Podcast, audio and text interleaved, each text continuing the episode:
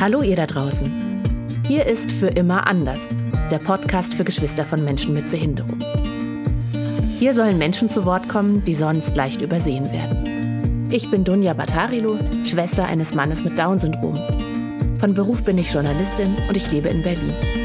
In diesem Podcast lade ich regelmäßig Menschen ein, die entweder selbst betroffen sind oder Experten und andere, die was Schlaues zum Thema zu sagen haben. Herzlich willkommen, ihr alle da draußen zu Für immer anders. Heute hört ihr die erste Sendung und der erste Gast ist Sascha Felten. Viele von euch kennen ihn vielleicht, manche direkt persönlich vom Kennenlernen, andere kennen vielleicht seinen Namen, haben ihn im Radio gehört oder sogar in seinem Film gesehen, über den wir gleich auch sprechen werden. Ich freue mich total, dass Sascha heute hier ist, denn Sascha ist sowas wie die Galionsfigur der erwachsenen Geschwister. Also wenn es sowas gibt, dann ist er das. Und ich freue mich total, dass du heute hier bist, Sascha. Hallo. Hallo Dunja, danke schön. Das, ich bin ganz ähm, überrascht, dass du mich hier Galionsfigur nennst. Hatte ich noch nie jemand Galionsfigur genannt? Nein, aber es macht mich sehr stolz. Das sollte es auch. Du hast nämlich, ja, du bist einer der ersten, für mich jedenfalls, die Personen, die ich kenne, die über dieses Thema sprechen. Und du hast einen Blog ins Leben gerufen, eine dazugehörige Facebook-Gruppe. Du hast angefangen, Seminare, Treffen anzubieten, wo erwachsene Geschwister von Menschen mit Behinderung sich kennenlernen und austauschen können. Also du hast unheimlich viel ins Rollen gebracht und ich bin gespannt davon, jetzt hier gleich mehr zu hören. Und ja, kannst nur noch mal sagen, freue mich total, dass du hier bist. Erzähl uns doch erstmal was über dich, damit wir wissen, wer hier spricht und aus welcher Perspektive. Ja, das mache ich sehr gerne. Also, ich bin 47 Jahre, ich wohne in Köln mit meiner Familie, meiner Frau, meinen beiden Kindern. Hier in der Nähe in Köln von mir äh, wohnen auch noch meine Eltern und auch mein Bruder. So, mein Bruder ist drei Jahre jünger als ich, Marcel. Und Marcel ist seit Geburt an schwerst körperbehindert. Also er ist bei der Geburt in Steißlage geboren.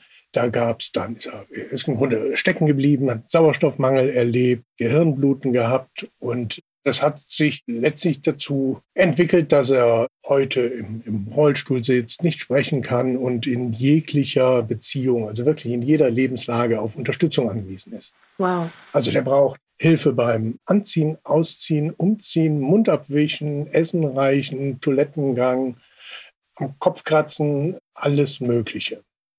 Ja, wir sind als Geschwister hier ähm, groß geworden, haben auch, wie ich finde, eine tolle Familienatmosphäre, tolles ähm, Familienzusammenhalt gehabt. Und dieses ganze behinderten Geschwister, gewinnterten Bruder haben, war für mich also auch ähm, erstmal was ganz Normales.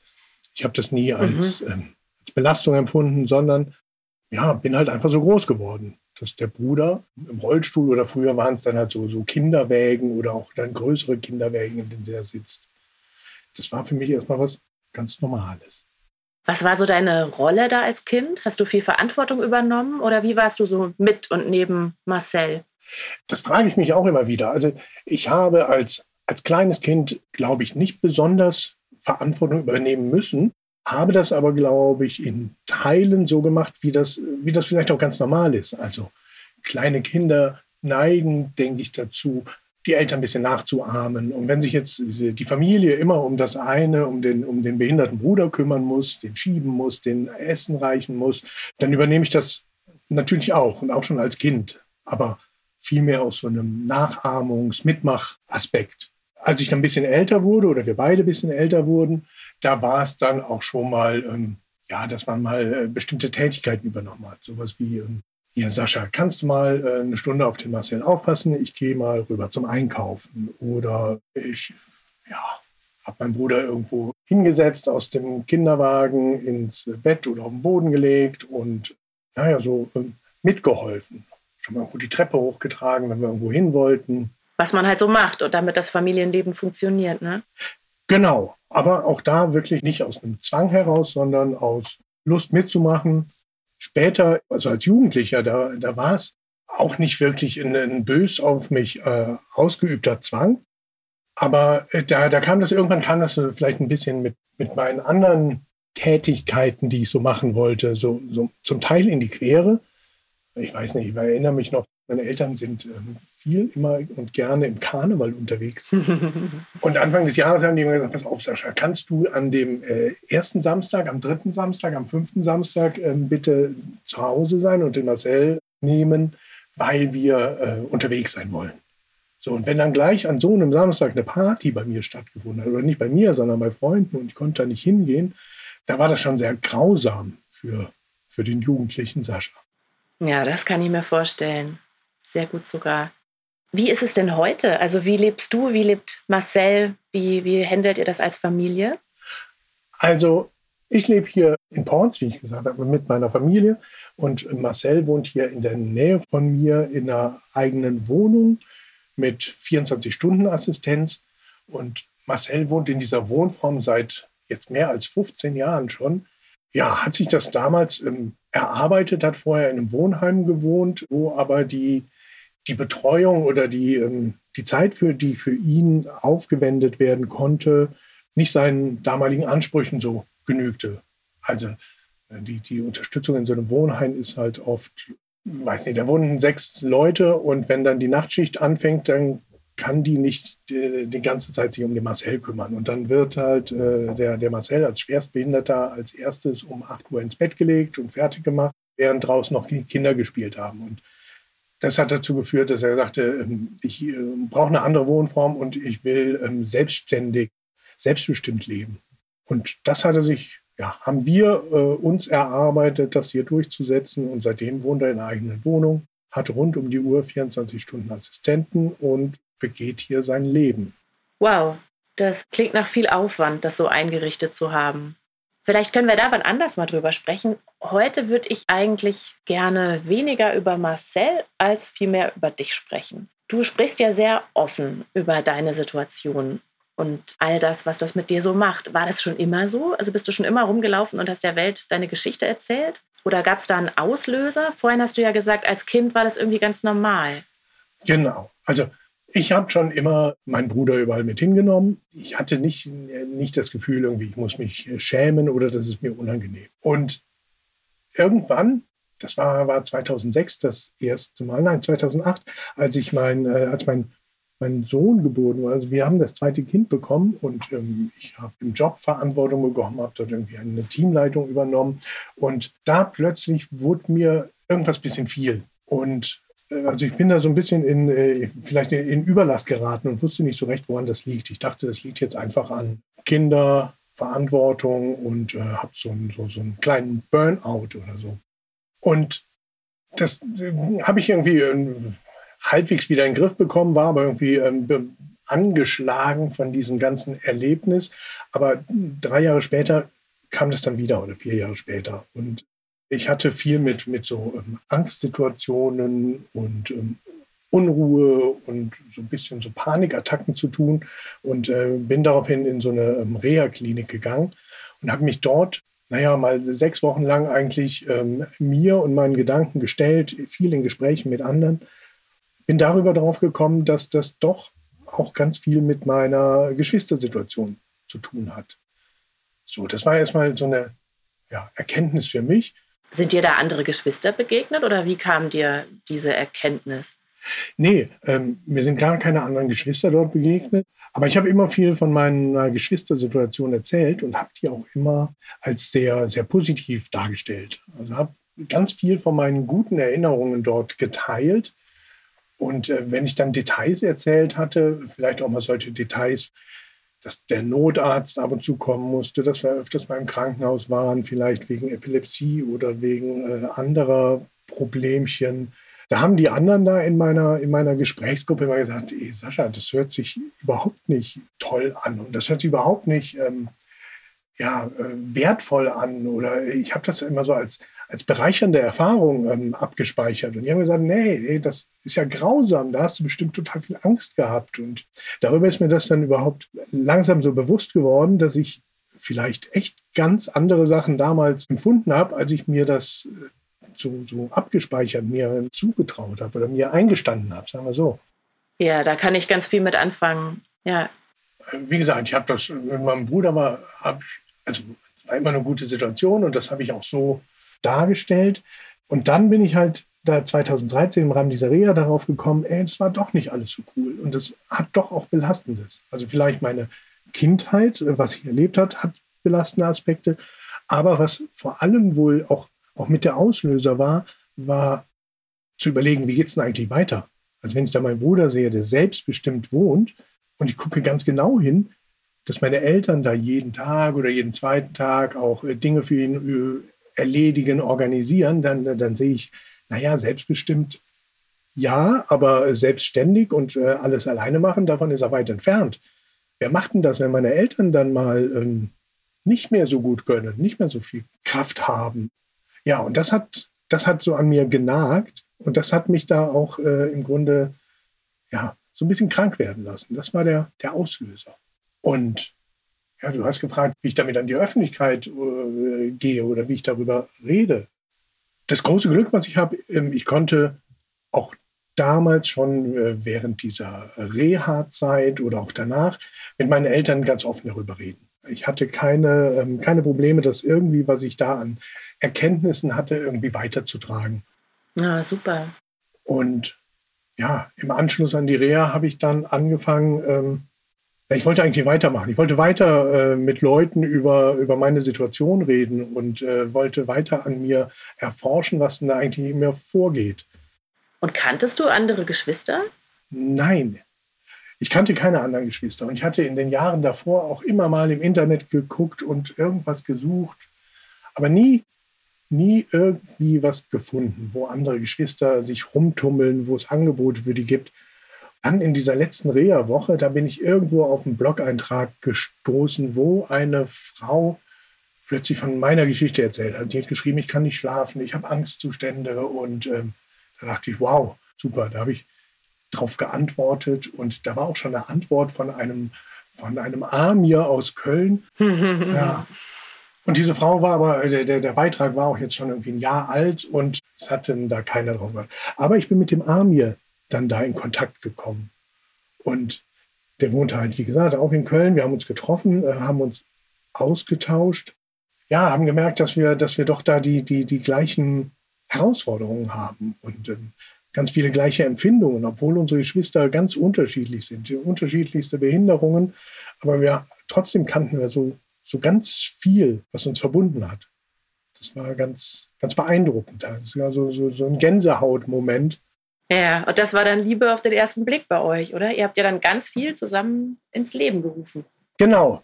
Das hat, äh, ja, das hat gefunkt, kann man so sagen. Nein.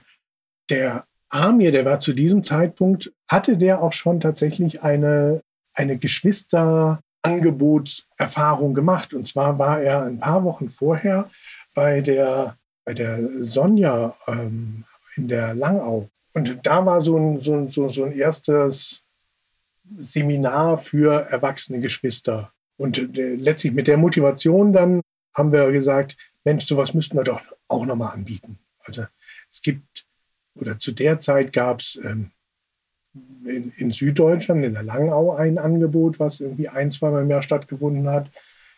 In Norddeutschland. Von der Malis Winkelheide? Genau, da, da gab es immer mal ein Angebot. Aber dazwischen irgendwie gab es nicht. Und auch von diesen Angeboten muss man ja erstmal wissen, ne? Also genau. Ich habe auch erst davon erfahren, da war ich schon 35. Also ich weiß nicht, wie das hätte zu mir finden sollen vor dem Internet. Also man musste ja wirklich davon wissen, um es überhaupt suchen zu können. Ganz genau. Und äh, die haben jetzt auch nicht unbedingt, ja, also die, die, die Werbung war nicht äh, die haben nicht besonders viel Öffentlichkeitsarbeit gemacht und vom Angebot her, das waren natürlich auch Angebote, wo irgendwelche Experten ein Geschwisterwochenende moderieren. Das, das, das hat so eine gewisse Hürde, da erstmal daran teilzunehmen. Ähm, wir hatten von uns, für uns überlegt, na, wir wollen da nicht so ein moderiertes Expertenseminar, sondern wir wollen so einen Austausch von Geschwistern untereinander. Und äh, das sollte ein bisschen niedrigschwellig sein. Also die Leute müssen sich trauen, da hinzukommen. Der Army hat äh, sehr viel darüber berichtet, wie, wie viel Überwindung es ihn gekostet hat, da überhaupt den, den Weg dann nach, nach Süddeutschland zu machen, weil er nicht wusste, was, was da passiert. Und so ist die Idee gekommen, dass wir mal so ein Geschwistermeeting machen. Ja, und das Geschwistermeeting, äh, da haben wir dann gedacht, wie erfahren denn die Geschwister davon? Also wir müssen eine Webseite haben. Ja? Ähm, und 2013 haben wir gedacht, ja gut, geeignete Form ist dann so ein Blog. Wir machen mal einen Blog und erzählen von uns, erzählen Geschichten über uns und ja, und versuchen so irgendwie, dass andere Geschwister auf uns aufmerksam werden. Und das hat geklappt. 2014 habt ihr das erste Seminar gemacht und ich war, glaube ich, 2019 in Köln, mhm. damals, als ich dich kennengelernt habe. Das heißt, es war das fünfte. Für mich war das äh, das zweite Mal, dass ich auf andere Geschwister getroffen bin. Und für mich war das irgendwie ein ganz wichtiges Wochenende. Da ist in ganz kurzer Zeit total viel passiert. Mir ging das immer so, dass ich, also ich weiß nicht, wie es bei dir war, als ich aufgewachsen bin, da wusste ich irgendwie nichts von anderen. Also total komisch, weil ich kannte ja andere Kinder mit Behinderung über die Schule meines Bruders und so. Und natürlich wusste ich auch, dass die Geschwister haben. Neulich ist mir auch eingefallen, es war sogar ähm, bei uns in der Straße wohnte ein Mädchen, die war sogar mit mir bei den Pfadfindern. Die hatte auch einen Bruder mit Behinderung, aber wir haben da nie drüber gesprochen. Ich hatte irgendwie immer das Gefühl, ich bin die Einzige. Ich hatte das, glaube ich, auch gar nicht so bewusst. Da war immer so ein latentes Gefühl von, irgendwie ist bei mir was anders, irgendwie bin ich komisch. Ich dachte, ich bin komisch. Da war so ein Gefühl von, ich bin irgendwie so vom anderen Stern. Aber ich konnte das überhaupt nicht in Verbindung setzen. Und dieser Moment, auf andere zu treffen und zu hören, ach krass, das ist bei dir auch so. Okay, wow, dein Geschwister ist völlig anders als meins, aber irgendwie haben wir da was gemeinsam. Das ist so ein Moment, den werde ich echt nie vergessen. Also es gab ja offenbar auch damals schon Seminare für Kinder, wo die sich treffen und einfach austauschen können unter anderen, die eben auch unter solchen Vorzeichen aufwachsen. Aber ich glaube, bei uns gab es das wahrscheinlich auch schon, aber wir wussten nichts davon. Heute ist das ja sehr weit verbreitet. Erlebst du das auch, dass, es, dass Leute so dieses, ähm, oh, ich bin ja gar nicht alleine haben? Genau. Also das ist, ähm, das ist so, so erstaunlich. Also wir haben ja dann äh, diesen Blog ins Internet gesetzt. So, das ist ja erstmal noch kein Grund, dass den Leute finden. Also haben wir ähm, Werbung gemacht. Das heißt, wir haben, ich weiß nicht, hunderte E-Mails rausgehauen und sämtliche Einrichtungen, ähm, irgendwelche Beratungsstellen, irgendwelche Lebenshilfen überall hingeschrieben und gesagt, es gibt auch erwachsene Geschwister. Guckt doch mal hier auf den Blog. Macht doch mal Werbung dafür. Wir haben Artikel für irgendwelche kleinen Zeitschriften geschrieben und haben versucht, irgendwie eine Öffentlichkeit zu gewinnen. Und so ist es dann gekommen, dass dann immer wieder Leute dann doch auf unsere Webseite kamen und uns geschrieben haben und die haben genau den, diese E-Mails. Wow, es gibt noch andere. Ich bin äh, total äh, überrascht und fix und fertig, dass, dass, dass da Geschichten auf die, in, in, diesem Blog stehen von, von Leuten und das, das könnte ich sein. Das sind meine Gedanken und, ähm, und das wiederum hat, hat bei mir oder bei uns auch äh, genau diesen, äh, diesen Gänsehautfaktor dann wieder wieder ausgelöst. Und das tut es auch heute noch. Also immer wieder. Ich bin da wirklich ganz erstaunt und immer wieder gehen meine, meine Armhaare hoch, wenn ich auf andere treffe, die, die die gleichen Erfahrungen machen, die gleichen Gefühle durchleben. Ähm, sowohl tolle Sachen wie auch ähm, echt, echt doofe, nervige, ähm, anstrengende, traurige Dinge. Ja, und es ist so, also mir geht es so, ich finde es so unglaublich entlastend, von anderen zu hören. Also zu hören, wie es anderen damit geht, was die, wo es vielleicht stimmt, dass es wirklich auch total positive Erfahrungen gibt, aber wo die auch sagen, ey, es nervt oder mich macht es fertig oder irgendwie das und das ist bei mir so sonderbar und andere haben das nicht und zu merken, ja, wow. Ich erinnere mich noch auf dem Seminar, da standen wir irgendwie in der Küche und dann gab es so diese Geschichten, ja, krass, kennt ihr das auch, so dieses sich nicht gern festlegen auf Termine, weil irgendwie muss man immer in der Hinterhand noch Flexibilität haben, weil es könnte was passieren? Oder was waren das noch für Sachen? Erinnerst du dich? Ich habe so ein Ding, äh, mein Bruder hat im Auto früher immer vorher vorne gesessen, dass ich immer, wenn ich ähm, stark bremsen muss, meine Hand auf den Beifahrersitz ausstrecke, um meinen Bruder da festzuhalten. egal, egal, wer da jetzt heute sitzt. Also ich mache das immer noch, dass ich äh, auch alleine dann den Sitz festhalte, wenn ich stark bremse. Oh, die Reflexe. Zurück zu diesen Seminaren. Also ich war ja 2018 dann auch auf diesem Seminar in Köln. Mhm. Und das war so eine witzige Erfahrung. Ich weiß noch, wie du das eingeleitet hast. Also du hast so ein paar, also eine tolle Rede gehalten und uns alle begrüßt. Und ich dachte die ganze Zeit, es ist so lustig, ich kenne den. Und so geht es ja wahrscheinlich ganz vielen, wenn sie dich sehen oder hören. denn manche haben dich einfach in diesem Film gesehen, der Film. Es gibt einen Dokumentarfilm über dich und deine Familie, die heißt Mehr als ein Bruder, ist eine Doku, lief 2015 im WDR bei Menschenhaut nahe und es ist ein ganz beeindruckender Film. Also ich habe den damals, äh, ich glaube, in der Arte-Mediathek gefunden und bin darüber dann auf dich und deinen Blog gekommen. Und dieser Film zeigt dich, dein Bruder Marcel, deine Eltern. Also ich bin wirklich voller Ehrfurcht. Der zeigt euch, wie ihr, also live und in Farbe, wie ihr Gespräche führt, die einfach schwieriger nicht sein könnten. Also du stellst deinen Eltern die Frage, hey, wie soll das eigentlich weitergehen mit Marcel? Was ist, wenn ihr nicht mehr könnt, wenn mhm. ihr nicht mehr seid? Was erwartet ihr von mir? Ich finde das den Hammer, also den Mut zu haben, das, ich denke, es braucht eh so viel Mut, das anzusprechen und dann das vor laufender Kamera zu tun. Wow. Wie war das für dich? Wie kam das? Wie erzählt? Das ja, also das war ganz, ganz spannend. Also wir haben erstmal, wir waren ja gerade in so einer Phase, wo wir sehr viel Werbung gemacht haben und überall bekannt gemacht haben, überall hingeschrieben haben und auch an die Stiftung Familienbande. Den haben wir auch gesagt, hört mal, ihr macht super Arbeit für, für Kinder, Geschwister, Kinder, aber erwachsene Geschwister habt ihr irgendwie gar nicht im Blick. Und, ähm, so Erklär mal kurz, Stiftung Familienbande. Die Stiftung Familienbande ist eine, ähm, eine Stiftung, die es sich zum Ziel gemacht hat, Angebote für ähm, Geschwister von Menschen mit Behinderung, also insbesondere Kinder, bekannt zu machen, zu vernetzen, ähm, eine Datenbank für solche Angebote bereitzuhalten, so dass überall in der Region Geschwisterkinder solche Angebote finden können, beziehungsweise deren Eltern, und aber auch in der äh, Wissenschaft daran weiter zu forschen. Bis dahin, die sind so weit gekommen, dass heute ja Angebote für Geschwisterkinder als Präventivmaßnahme ähm, über die Krankenkasse abgerechnet werden. Also das ist ja, ja ganz großartig. Super Arbeit gemacht. Du mhm. hättest also damals äh, als 13-Jährige nicht nur zu den Pfadfindern gehen können, sondern auch noch hier einmal im Jahr auf Krankenkassenkosten dich mit anderen Geschwistern austauschen. Ähm, Mann, Mann, Mann. Hättest das doch früher Das wäre fein gewesen, war. Ja. Aber echt. Mhm. Wie gesagt, da haben wir uns auch ähm, platziert, bekannt gemacht und durch einen Zufall hat sich eine Filmemacherin bei der Stiftung gemeldet. Und die Stiftung hat und, und wollte einen, einen Beitrag über erwachsene Geschwister machen. Also insofern das Thema kehrte schon damals irgendwo. Irgendwo kamen da so die Ideen auf, man müsste doch mal darüber irgendwas machen. Ähm, und das war halt äh, die Redaktion von Menschenhaut nah, die, die diese Idee hatte.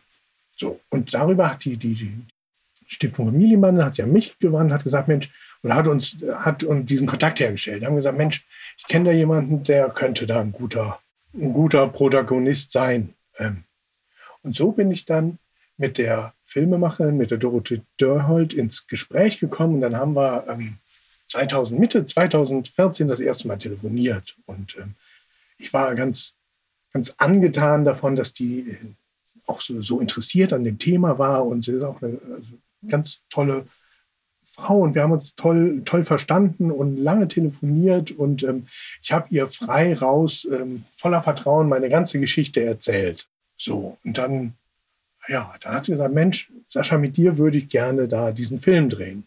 Ja, da äh, habe ich mich, habe ich mich drauf eingelassen, habe meine Familie natürlich gefragt, habe den mhm. Marcel gefragt, ob er auch bereit ist, da mitzumachen, ob die Eltern bereit sind, da mitzumachen. Und ähm, da wieder, ähm, ich habe eine großartige Familie, die haben gesagt, natürlich unterstützen wir dich da. Wenn du sagst, ähm, das hilft dir, du willst das machen, dann machen wir damit. Ohne dass irgendjemand von uns wusste, worauf wir uns da einlassen. Und dann, sag mal, dann habt ihr irgendwie Familientherapie vor laufender Kamera gemacht, oder? Ich hatte mir nach diesem ersten Gespräch mit der Dorothee gesagt, also, oh, der Dorothee kannst du natürlich alles erzählen äh, und erzählt dann auch über erwachsene Geschwister und äh, aber im Fernsehen muss ich ja nicht unbedingt erzählen, dass ich da irgendwie so in so einer Reha-Klinik war und so ein Psycho- und Angst- und Panikattacken hatte. Ähm, ja, da dachte ich erst, das lasse ich mal fein raus. Aber natürlich ging das gar nicht. Und als dann die Dreharbeiten waren, ähm, da war auch schon klar, es war auch für mich klar, ähm, die ganze Geschichte zieht natürlich, wenn ich über mich erzähle. Das Darum geht es, über mich und meine Gefühle zu erzählen. Und da kann ich natürlich nicht das, was da eigentlich alles in Rollen gebracht hat, so außen vor lassen oder umschreiben. äh, so äh, ein Freund hat gesagt, ich stelle eine Frage für einen ich Freund. Da jemand, ich kenne da jemand, der hätte gern. Ja. ja, und so habe ich das dann einfach alles erzählt. Und das Format Menschenhaut nah ist, ähm, ist großartig. Also erstmal ein ganz kleines Team, ein toller, toller, toller Kameramann ähm, mit einer wirklich kleinen Kamera, nur so eine Spiegelreflexkamera, mit der er diese Filme gemacht hat. Und der ist wirklich hautnah dran gekommen. Und ähm, sie haben ähm, äh, aber auch so viel Vertrauen gegeben und ähm, so viel Unaufgeregtheit. Also es war ganz leicht, dann mit der Dorothee da ins Gespräch zu kommen und diese Fragen zu beantworten und über mich zu erzählen und über Gefühle zu erzählen. So ist das erstmal dann in zehn Drehtage hatten wir recht leicht gefallen, sich da auszuschütten. Und dann hat die die Eltern interviewt und die haben das Gleiche gemacht. Und äh, er hat mit Marcel gesprochen und ähm, er hat halt auch bereitwillig seine Gedanken ähm, geteilt. Und diese Gespräche über hey, Mama, Papa, wie geht's weiter? Was denkt ihr euch? Sind die wirklich live vor Ort so entstanden? Ja, also ein bisschen war es natürlich, war es das Drehbuch, ne? dass wir, dass so bestimmte Plätze gezeigt werden, ähm, dass ein bisschen was über unsere Gefühlslage erzählt wird und aber auch, dass wir diesen, diesen Kern, der sich herausgestellt hat, nämlich dass die Unsicherheit, wie geht's weiter, dass der irgendwie, naja, auch in dem Film so ein Höhepunkt sein könnte, indem wir dann so ein naja, uns zum Familiengespräch getroffen haben. Glaubst du, ihr hättet es auch ohne diesen Film gemacht? Nein. Also wir hätten es nicht gemacht, weil wir die ganze Zeit dachten, ach, wir wissen ja eh alles voneinander. Und hm. das stimmt ja auch. Wir wissen echt alles voneinander. Und wir haben auch in diesem Film äh, oder auch in diesem Familiengespräch jetzt nichts gesagt, was keiner von dem anderen geahnt hätte. Aber, aber sowas einmal ganz laut zu sagen, ja, und ganz laut oder deutlich ähm, meine Abgrenzung einzufordern und zu sagen, Eltern, ihr kümmert euch um den Marcel, das ist nicht mein Job später. Das ist schon Wahnsinn. Mhm. Wow, ja, mich hat das, ich erinnere mich immer noch, wie ich den Film gesehen habe, es hat mich unglaublich berührt. Also mir sind da echt, äh, wie lang ist der? Eine Stunde oder so, mir sind eigentlich pausenlos die Tränen gelaufen. Da bin ich bestimmt nicht die Einzige. Genau, also auch da haben wir äh, auch wieder, ja, ich weiß nicht, ich habe das Glück, ähm, dass ich immer mit ganz vielen tollen Menschen zusammenkomme und äh, die Filmemacherin, die hat sich auch ganz toll dafür eingesetzt, ähm, dass dieser Film tatsächlich auch nicht noch eine zweite, eine zweite Familie da, da reingeschnitten bekommt, die dann da so gegengeblendet wird, ähm, weil die Kommunikation von Marcel mit seinem Klopfen, dieses elendlange da ein Gespräch, da einen Satz dem aus der Nase zu ziehen, ähm, das, ja, das braucht Zeit. Und ähm, das konnte in diesem Film halt auch nur ähm, untergebracht werden, weil die sich eine Stunde Zeit genommen haben. Ja, ich erinnere mich auch, es wird auch wirklich, also es überträgt sich sehr, dieses, oh Gott, dauert das lang. Diese, dieses Warten, also du musst ja auch, oder ich habe da gedacht, wow, wenn man so eine Situation in der Familie hat, das verlangsamt ja alles unglaublich. Also wie unendlich geduldig ihr sein müsst. Ja. Das ist ja jetzt alles ein paar Jahre her. Also dein Aufenthalt in der Klinik ist ein paar Jahre her, auch der Film. Und du hast es geschafft, äh, ein Thema in die Öffentlichkeit zu bringen, das vorher so nicht wahrgenommen wurde. Und du hast ganz vielen Menschen Mut gemacht, ihre Geschichte auch zu erzählen. Also ich gehöre ja auch zu denen. Ich habe äh, letztes Jahr im November einen Artikel im Spiegel veröffentlicht, wo ich über meinen Kinderwunsch und die Ängste vor einem, ja, vor einem eigenen Kind, das eventuell eine Behinderung haben könnte, gesprochen habe. Das war für mich, also ich glaube, ohne auf diesem Seminar gewesen zu sein, ohne dich zu kennen, hätte ich mich das nie getraut. Ich hätte mich auch nicht getraut oder ich wäre nicht auf die Idee gekommen, wirklich loszugehen und andere Frauen zu fragen, wie sie das machen, wie sie damit umgehen, was sie da für Fragen haben, ob sie da auch Schiss vorhaben. Ich hätte mich wahrscheinlich auch gar nicht getraut, das auszusprechen, dass ich da Angst vor habe. So, weil eigentlich darf ich das gar nicht. Mein Bruder ist total toll. Mhm. So, da gibt es keine Angst vor zu haben. Ich finde, du bist da echt mein ganz großes Vorbild, weil du so zeigst und ausdrückst, hey, sprech drüber. Wir sind alle nicht alleine, wir müssen nur drüber reden. So, und irgendwie dieses, ich finde so beeindruckend, wie wahnsinnig es hilft, anderen zuzuhören, um sich selber ein Stück besser zu verstehen. Sei es im, ja, ist bei mir auch so, oder auch in der Abgrenzung, nee, ist bei mir ganz anders. Finde ich echt so wertvoll. Ja, wie ist das denn für dich? Du machst das jetzt seit acht Jahren. Ne? Mhm. Was, wie ist das für dich? Was hat das mit dir gemacht? Erstmal bin ich, bin ich wahnsinnig äh, glücklich darüber, was in den acht Jahren entstanden ist. Ähm, also nicht nur, dass das Netzwerk immer weiter gewachsen ist. Ähm, ich glaube, wir haben ganz viel auch dazu beigetragen, dass das Thema an, an, an mehr Stellen platziert wird, dass es mehr äh, Anbieter von, von, von Angeboten gibt, dass es heute auch noch mehr Geschwistermeetings gibt, dass wir diese Stammtische haben, wo sich erwachsene Geschwister in verschiedenen Regionen regelmäßig einfach treffen. Und aber auch, dass äh, Menschen wie du da auch aufspringen und, ähm, und mit dafür in die, in die Öffentlichkeit gehen und sagen, ne, das Thema braucht eine, braucht eine größere Aufmerksamkeit. Ich will dazu beitragen. Ähm. Definitiv. Ich will dazu beitragen. ja, und ähm, was wir ja machen, das ist ja auch ganz egoistisch, ähm, weil die, die Beschäftigung auch in der Öffentlichkeit äh, mit uns selbst, mit unseren Themen, mit diesem Geschwisterthema, das bringt uns ja immer weiter wenn wir auch ganz unterschiedliche Sachen ähm, durchleben. Also ich habe 2013, 14, da war mein Hauptthema irgendwie so diese Abgrenzung. Ich war noch, war noch beeindruckt von, ähm, von der Krankheit, von dem äh, Angstattacken, dass ich nicht mehr mit der S-Bahn äh, zur Arbeit fahren konnte. Und da dachte ich, also das Wichtigste ist erstmal, dass ich mir Aufwände, Lasten vom Hals schaffe, also kümmert euch alle um euer eigenes Ding. Ich habe mein Ding, das ist meine Familie, hier mein, meine Kinder, meine Frau. Danach erst kommt irgendwann mein Bruder. Und dann habe ich sehr viel, äh, mehrere Jahre irgendwie daran ja, gearbeitet oder an diesem Thema abgrenzen, meinen Bruder versuchen selbstständig zu machen, ähm, indem ich andere in die Pflicht genommen habe. Und ich habe meinen Eltern gesagt, hier, ihr müsst euch kümmern, dass der Marcel noch selbstständiger wird. Äh, betüdelt den nicht so, sondern ähm, lasst den das alleine machen und ähm, fordert ein, dass der, dass der Dinge alleine tut und ja, bemuttert den nicht so. Ja, das war, das war so eine, so eine Phase. Das ging aber auch jetzt, jetzt irgendwann bin ich nach ein paar Jahren, bin ich es aber auch ein bisschen leid. Also ich, ich kann jetzt nicht mehr weiter meine Eltern dauernd ähm, ermahnen, doch äh, sich mehr Dinge anders zu tun, sondern ich habe da gar keine Lust mehr auf diese Rolle der äh, Lehrer, der, der den Finger hebt. Ähm, ich, das, ich leide da auch darunter, ne, wenn meine Mutter sagt, äh, ach, immer, äh, weiß nicht, was sagen sie immer, immer bist du böse auf mich und ähm, oh. das stimmt ja gar nicht. Ich bin ja gar nicht böse. Ich hoffe, deine Mutter hört das. Das hoffe ich auch. und ja, und so, so ist das so, so, so ein Wechselbad von Abgrenzung hin zu, ähm, okay, jetzt ist es mir auch mal ein bisschen egal, jetzt haben wir halt einfach die Situation, mal gucken, wie es weitergeht.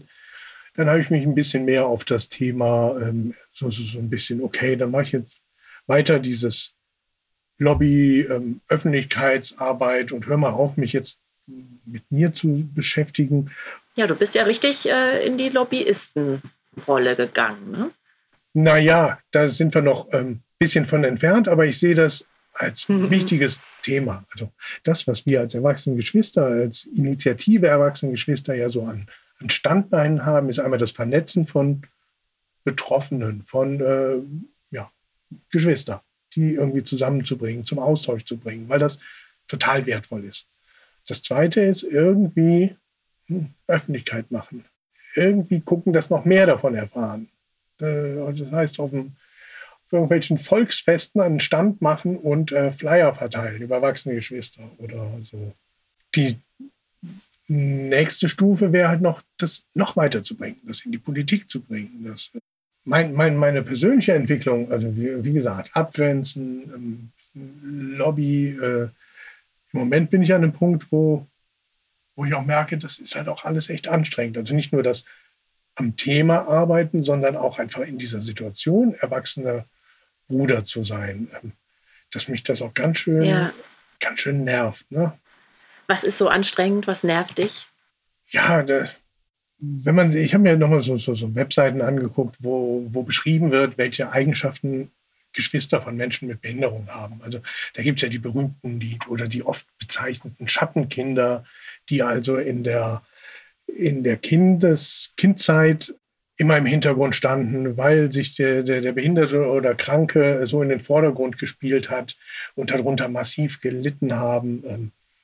Das traf auf mich gar nicht zu. Ich war nicht im Hintergrund, sondern im Gegenteil. Ich hatte das Gefühl, dass ich ein bisschen in den Vordergrund komme, weil ich habe viel Lob bekommen. Die Familie, die Tanten, die sagen, oh, toll machst du das mit deinem Bruder. Das hat mich dann vielleicht aber sogar auch noch ein bisschen gepusht. Da habe ich gedacht, Mensch, da kannst du Gutes machen, da kriegst du Lob für, dann tu noch mehr Gutes. Ähm, mhm. Und habe nicht gemerkt, was das eigentlich wirklich so, so mit mir macht. Es gibt durchaus Kinder, die haben in ihrer Kindheit Dinge erlebt, die die zurückgestellt haben, unter denen die noch heute leiden. Ich war eher einer in der Kindheit, der wurde nicht zurückgestellt und leidet heute trotzdem, obwohl ich eine super Kindheit hatte. Ich hatte also super Geschwisterkinder-Erfahrung. Und wenn ich mir heute diese Angebote für, für Geschwister angucke, für Geschwisterkinder, dann denke ich, also wenn die alles gut machen, dann kommen da super Menschen raus. Genau, es gibt ja einfach all diese Studien, ne, die sich so ein bisschen widersprechen. Also die die einen Studien kommen mit den Ergebnissen rum, hier die Geschwister von Menschen mit Behinderung, das werden ganz sensible, empathische, sozial bewusste und verantwortliche Menschen. Also eigentlich so bringen so alle Soft Skills mit, die man heute so haben will. Und andere Studien kommen zu dem Schluss, oh, oh, auf die müsst ihr echt aufpassen, weil die kommen zu kurz. Genau, genau, wie du sagst, diese ganzen Eigenschaften, dieses Empathische, dieses ähm, Tolle, das führt dazu, ähm, dass man auch dazu neigt, sich aufzuopfern, äh, sich vor den Karren spannen zu lassen. Ähm, derjenige ist, der nachher äh, irgendwie, wenn Arbeit vergeben wird, äh, der Erste ist, der schreit, hier, ich mache das. Gerne noch, noch on top. Und braucht sonst noch jemand was? Äh, genau. Dabei wäre es doch viel wertvoller, wenn ich heute richtig egoistisch wäre, wenn mir alles andere ziemlich egal wäre und ich einfach mein Leben lebe die anderen sollen ihres leben. Und jeder, wie gesagt, hier, jeder ist seines Schicksals Schmied. Soll doch jeder gucken, wie er zurechtkommt. Ich kümmere mich um mich. Aber nein. Das klingt jetzt so ein bisschen trotzig. Ja, weil ich äh, kümmere mich nicht nur um mich. Ich bin so aufgewachsen.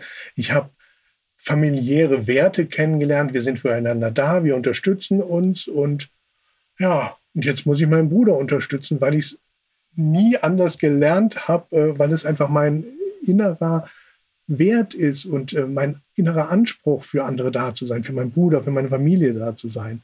Und das ist total anstrengend, der, der das zu, zu erleben. Ähm, das, ich sprach vom selbstbestimmten Wohnen. Der hat so, so, so, so einen Assistenzdienst in den letzten Jahren gehabt. Der hat es nicht geschafft, neues Personal ranzuschaffen dann sitzt da mein Bruder ohne Assistenten und wer springt ein? Natürlich die Familie macht das erstmal. Da hat im letzten Jahr irgendwie der Vater dann mhm. im Monat 300 Stunden äh, Dienst geschoben bei meinem Bruder mit 71 Jahren. Äh, das, das macht mich äh, krank. Der ist in dieser Zeit so schnell gealtert. Der war nie alt und plötzlich, zack, Tag für Tag älter geworden, weil der da Dienst schieben muss. Dann musste ich da einspringen, dann musste ich da Dienst machen, äh, die Samstage machen, weil dieser blöde Assistenzdienstleister irgendwie kein Personal hinkriegt. Wenn der irgendwas. Weil es irgendwann auch nicht mehr geht, dass Vater das immer macht. Ja, ne? genau. Es ist total belastend und es äh, tut mir weh, wenn ich sehe, wie mein Bruder, wie die Behinderung sich entwickelt. Also der ist jetzt äh, 45, wird der die, das wird nicht leichter mit dem Alter, sondern es wird alles viel schwerer. Jeder Tag ist schmerzhaft, die Spastik haut da irgendwo rein, der hat Wadenkrämpfe oder dem tut alles so weh, äh, wie ich mir das nur unter Wadenkrämpfen vorstellen kann. Das ist, ein, das ist echt kacke, ja. Und das tut mir weh und das, äh, ja, ich kann das einfach, ich kann es gar nicht mehr ertragen, diese Gedanken zu haben. Was der in den 15 Jahren, ähm, in denen der da mit Assistenten, was der an, an schlimmen traumatischen Erlebnissen hatten. Da waren die, was weiß ich, normale Unfälle. Da fällt er halt mal aus dem Rollstuhl, schlägt sich auf den Kopf auf, äh, Arm ist ausgekugelt, weil er äh, falsch gehoben wurde. Das, das sind kleine Unfälle, die passieren, aber es waren auch Assistenten und Assistentinnen, die waren einfach völlig überfordert. Der hat Nächte ähm, oder die ganze, ganze Nacht im Badezimmer auf dem Flur, auf dem Boden gelegen Angst und Panik gehabt, dass er da sterben würde. Und die Assistentin, die damals war, die hat sich einfach ähm, nicht, die, die, wusste sich nicht zu helfen, hat aber auch keine Hilfe gerufen. Irgendwann haben die Nachbarn dieses Jammern gehört und dieses Schreien von Marcel und haben meine Eltern angerufen. Ähm, wenn ich mir das vorstelle, was oh der Gott. an grausamen oh, Sachen shit. erlebt hat, ähm, da wird mir echt ganz, ganz anders. Das, das ist, ähm, das ist, ein, ist alles unerträglich eigentlich. Es gibt so viele unerträgliche Dinge. Dann willst du irgendwas haben, ja, du kennst das bestimmt, du brauchst was von der Krankenkasse, stellst einen Antrag, kriegst eine Ablehnung, ähm, musst äh, einen Widerspruch einigen. Natürlich haben wir uns da irgendwo dran gewöhnt in 45 Jahren, aber muss denn das sein? Das macht mich müde, wütend. Äh, ich würde mal gerne gucken, wie viele erwachsene Geschwister haben eine Beißschiene, weil sie sich nachts nämlich immer die, äh, die vor Zähne knirschen vor den ganzen Sorgen und was da ist. Ähm. Also ich habe definitiv auch eine. Ich habe auch von anderen Geschwistern noch gehört. Ähm, also. Es soll sie geben. Aus deiner Perspektive ist da was dran, dass erwachsene Geschwister mehr chronische Krankheiten, Rückenschmerzen, Allergien, all dieser Kram ist ja auch so eine These, die im Raum steht, dass ich sage jetzt mal, wir in Anführungszeichen da belasteter sind? Das kann ich gar nicht einschätzen, aber ähm, weil mindestens, ich, ich erzähle ja gerne von, von mir, wie ich krank war, dass ich Angst- und Panikzustände hatte und das erzähle ich andauernd überall mal, in, auch äh, in manchen Runden oder zu irgendwelchen äh, Wohnheim-Jahresversammlungen, Elternversammlungen und da kommen danach immer wieder Leute und sagen, und da kommen Geschwister vor allem und sagen, das kenne ich.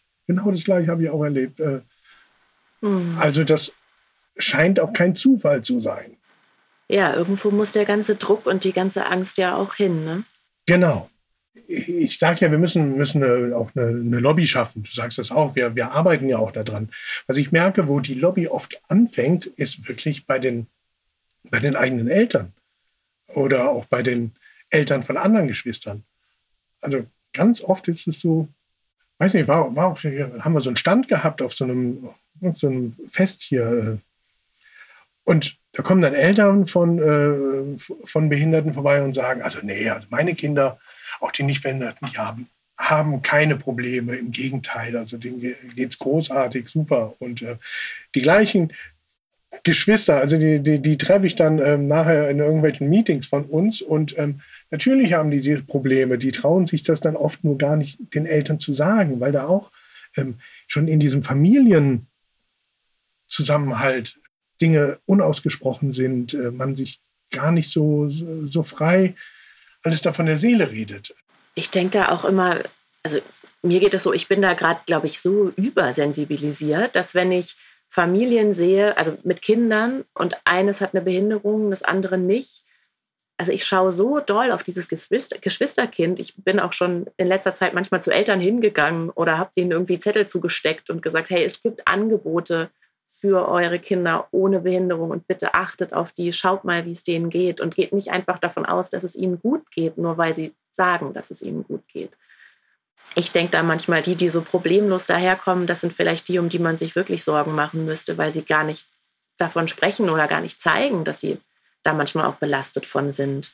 Absolut richtig. Und, und gleichzeitig kannst du das aber auch nicht richtig machen. Also egal, was du machst, die Belastung ist da. Und die perfekten Eltern, die alles richtig machen in der Kindheit und in der Jugend, können nicht verhindern, dass sich, äh, wie du das in deinem Artikel beschrieben hast, äh, dass man sich nachher auseinandersetzt mit seiner eigenen Situation, mit seiner eigenen Familiensituation, mit dem eigenen Kinderkriegen. Ähm, das kann man keinem keinem abnehmen. Nee, das glaube ich auch. Die Situation ist einfach, wie sie ist. Ich glaube, es ist einfach so wahnsinnig wichtig, ähm, sich ehrlich damit auseinanderzusetzen und es nicht schön zu färben. Ja, wie geht's dir denn, wenn du so, du hast jetzt ziemlich krasse Sachen von deinem Bruder erzählt und das klingt sehr, sehr schmerzhaft, zum einen für ihn, aber wirklich auch für dich und euch. Wie geht's dir, wenn du diese, diese Bildchen von all den wonnigen Behinderten siehst, die Geschwister gerne so hin und her posten? Ja, ich finde es schwierig. Zum einen, also ich finde es ich find's erstmal gut, dass, ähm, dass behinderte Menschen in der Öffentlichkeit sind, dass sie gezeigt werden, dass sie nicht versteckt werden. So. Und ähm, keine Frage. Es gibt äh, großartige äh, und auch sehr viele tolle, ähm, liebevolle, schöne Situationen. Ähm, wenn ich sehe, dass in der Öffentlichkeit sehr viele ähm, fröhliche, gut gelaunte Behinderte gezeigt werden, dann ähm, fällt für mich genau der Teil runter, nämlich das hat auch belastende Aspekte. Und da meine ich nicht, dass die, äh, dass unsere behinderten Geschwister uns belasten aktiv, ähm, sondern dass die ganze Situation, so wie wir hier in diesem fortschrittlichen Land leben, trotzdem ganz viel Belastung mit sich bringt. Und da finde ich, ja, arbeitet das so ein bisschen gegen. Immer nur die, die schönen, glänzenden Seiten zeigen. Ich habe hab heute noch mit dem Assistenten von meinem Bruder kurz gesprochen. Der hat sich unseren Film gerade gestern angeguckt. Und äh, der sagte, ähm, da hat er, hat er noch nie dran gedacht, ähm, was da eigentlich noch so alles dahinter steht. Also natürlich ist er als Assistent meines Bruders, kennt er meinen Bruder und kennt den Menschen mit Behinderung. Aber dass da auch eine Familie hintersteht, die da auch ganz viel erlebt und äh, vielleicht auch Herausforderungen hat und schwierige Situationen durchmachen muss, ähm, das, das hat keiner im Blick. Ja, noch nicht mal die, die mit denen arbeiten. Ne? Das ist so verrückt. Mir ist das aufgefallen, als ich den Artikel geschrieben habe. Das war unheimlich berührend, weil sich ganz viele Geschwister bei mir gemeldet haben mit Rückmeldungen, zum Teil auch Eltern, fand ich auch total schön. Und es gab aber auch, oft, wenn ich mit Leuten geredet habe, so den, äh, den Kommentar, ah ja, ich habe auch mal was mit Behinderten gemacht. Oder guck mal, der und der Artikel, da geht es auch um Behinderte. Und ich dachte so, hm, aber um die geht es doch gerade nicht. Es geht doch um die Geschwister. Das habe ich dir doch gerade erzählt oder das hast du doch gerade gelesen. Ich finde es so verrückt, wie schnell das aus dem Fokus flutscht. Ja, ja, der, der, äh, genau die Situation kenne ich auch. Ähm, da wird unser Film ausgestrahlt und am nächsten Tag gehe ich irgendwo hin und da kommen Leute und sagen, ach, ich habe ich hab diesen Film gesehen. Der, die, du bist doch der aus dem Film. Und dann frage ich, wie geht's denn deinem Bruder? Ja, und dann denke ich auch, ey, Habt ihr nicht gesehen, worum es da geht? Es geht um die Geschwister von Menschen mit Behinderung. Frag doch mal bitte, wie es geht. Wie geht's mir? Aber ja, ähm, das kommt nie an. Das ist eigentlich ein schönes Schlusswort, Sascha. Denn genau das ist das Ziel, zum Beispiel von diesem Podcast zu fragen, wie geht's eigentlich dir? Und wie geht's dir und dir und dir und wie geht's mir? Und ins Gespräch zu kommen darüber, ja, was uns umtreibt, was wir denken, was wir fühlen, was uns belastet, was uns freut, was wir brauchen, was wir uns wünschen. Und ja, vielleicht wäre das noch eine gute letzte Frage an dich. Hast du einen, einen Wunsch, ein Bild, eine Vision davon, wo es so hingehen soll für uns Geschwister? Hast du, ein, wenn die gute Fee käme, was, was wäre in ein paar Jahren alles da? Na, erstmal wäre wäre es überall bekannt, dass es nicht nur behinderte Menschen gibt, sondern dass die auch Familien haben, dass die auch Geschwister haben und dass die besondere Herausforderungen haben. Und dass ich nicht erst krank werden muss und in der Reha-Klinik muss mit psychosomatischen Symptomen, sondern dass vielleicht schon ein bisschen früher ähm, irgendjemand gesagt hätte, hey Sascha, guck mal, ähm, du hast eine besondere äh, Situation, da gibt es Angebote, Prävention. Du kannst da irgendwo hin, du kannst dich mal austauschen, ähm, dass man früh einfach sich mit den Dingen austauschen kann. Das ist das eine. Es soll bekannt sein. Das zweite ist, ähm, wir, also ich, ich bin Bruder, ich bleibe Bruder und mein persönlicher Anspruch ist es, das muss nicht jedermanns Anspruch sein, ähm, meinen Bruder auch weiterhin zu unterstützen, aber als Bruder. Und dafür brauche ich nicht, hm, weiß nicht, mich dauernd mit der Krankenkasse zu streiten, ähm, da einen Antrag zu stellen, da einen anderen Widerspruch einzuheben und nur zu kämpfen, weil das macht uns alles das macht uns müde. Das macht uns, das tut uns nicht gut, das macht uns krank. Wir wollen unsere Familie unterstützen, aber ähm, ja, also es muss leichter werden. Absolut. Du siehst mich nicken, nicken, nicken.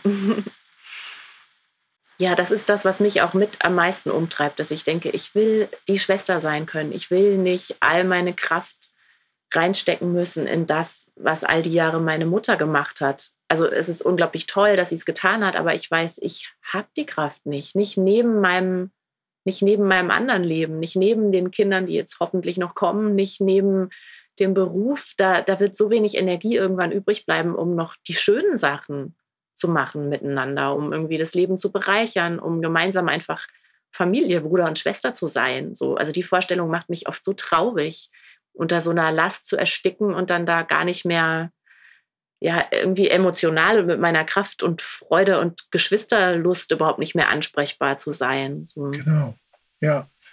Ja, wow, unsere Zeit ist um. Es waren so viele Themen, aber eigentlich gibt es noch tausend mehr. Ich habe das Gefühl, wir könnten uns drei Wochen lang irgendwo einschließen, auch noch mit ganz vielen anderen und wir würden nicht aufhören zu reden, glaube ich. Die Themen würden uns nicht ausgehen.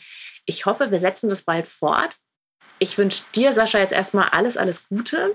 Wir werden uns bald wiedersehen. Wir haben so eine kleine Gruppe gestartet, die sich über die Bedürfnisse, Bedarfe, Wünsche, Nöte von Geschwistern austauscht und ja, da hoffentlich, wir hoffen, dass da was draus entsteht.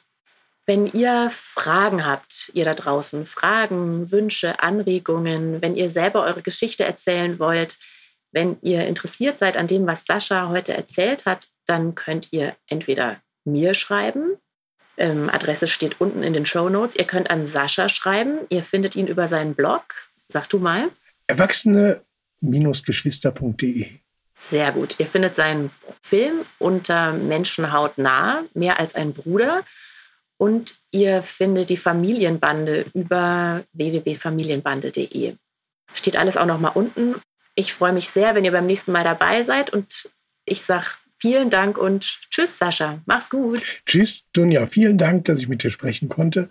Ich finde es großartig, dass du diesen Podcast machst und weiter für uns in die Öffentlichkeit gehst. Danke. Toi, toi, toi. Bis bald. Das war für immer anders. Der Podcast für Geschwister von Menschen mit Behinderung. Wenn ihr Fragen habt oder auch Ideen oder Wünsche, über welche Themen wir hier mal sprechen sollten, schreibt mir. Meinen Kontakt findet ihr in den Show Notes. Und ich freue mich von euch zu hören. Ich finde es toll, wenn wir ins Gespräch kommen.